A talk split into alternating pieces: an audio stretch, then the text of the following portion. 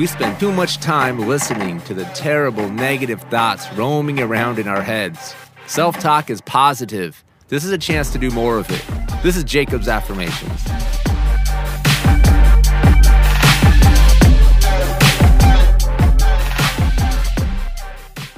Good morning. Welcome back to Jacob's Affirmations. Monday is here. I am excited for it.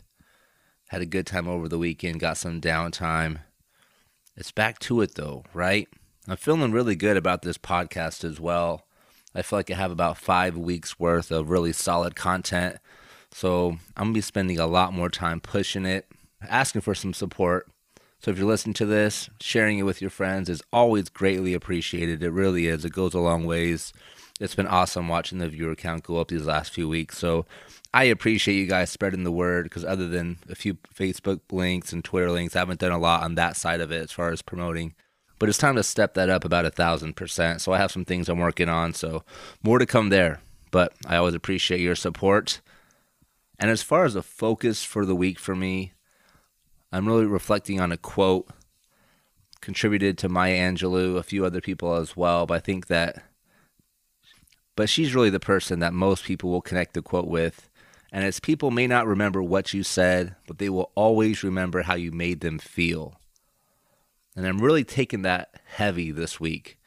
And in conversations, really having a focus on how am I making this person feel? And it's not always about like making them feel good in the general sense of the word, right? If people are making mistakes, if people need to step up, direct conversations need to be had. We need to be able to be straightforward with people, thinking of radical candor, challenging directly, caring personally, but really being intentional on how the person is feeling.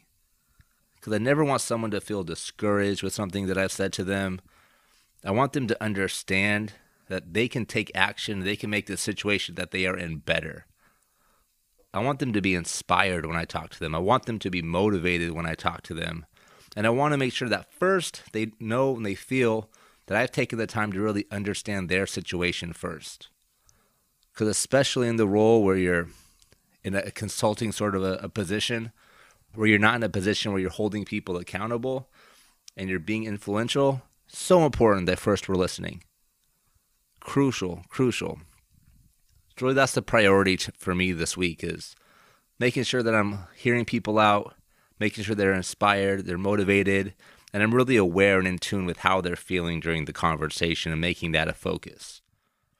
But also with myself, right? If we think about having conversations with ourselves, how do we make ourselves feel when we are having that conversation? Are we inspiring ourselves? Are we motivating ourselves? Or are you spending too much time tearing yourself down? Be aware of that really be aware of how you feel after you're having that conversation with yourself. It's so important. You want to make sure that you're beginning the week on the right foot, beginning the week motivated, understanding that there is a reason to take action. Remind yourself of the why, whatever it is for you, whatever that why is, whatever gets you up in the morning, whatever keeps you pushing towards your goals, keep that as a focus. Understand how you're feeling. Feeling demotivated, if you're feeling like it's not worth it or you can't do things, change that conversation. But being self aware comes first. Appreciate you guys. Have a good Monday.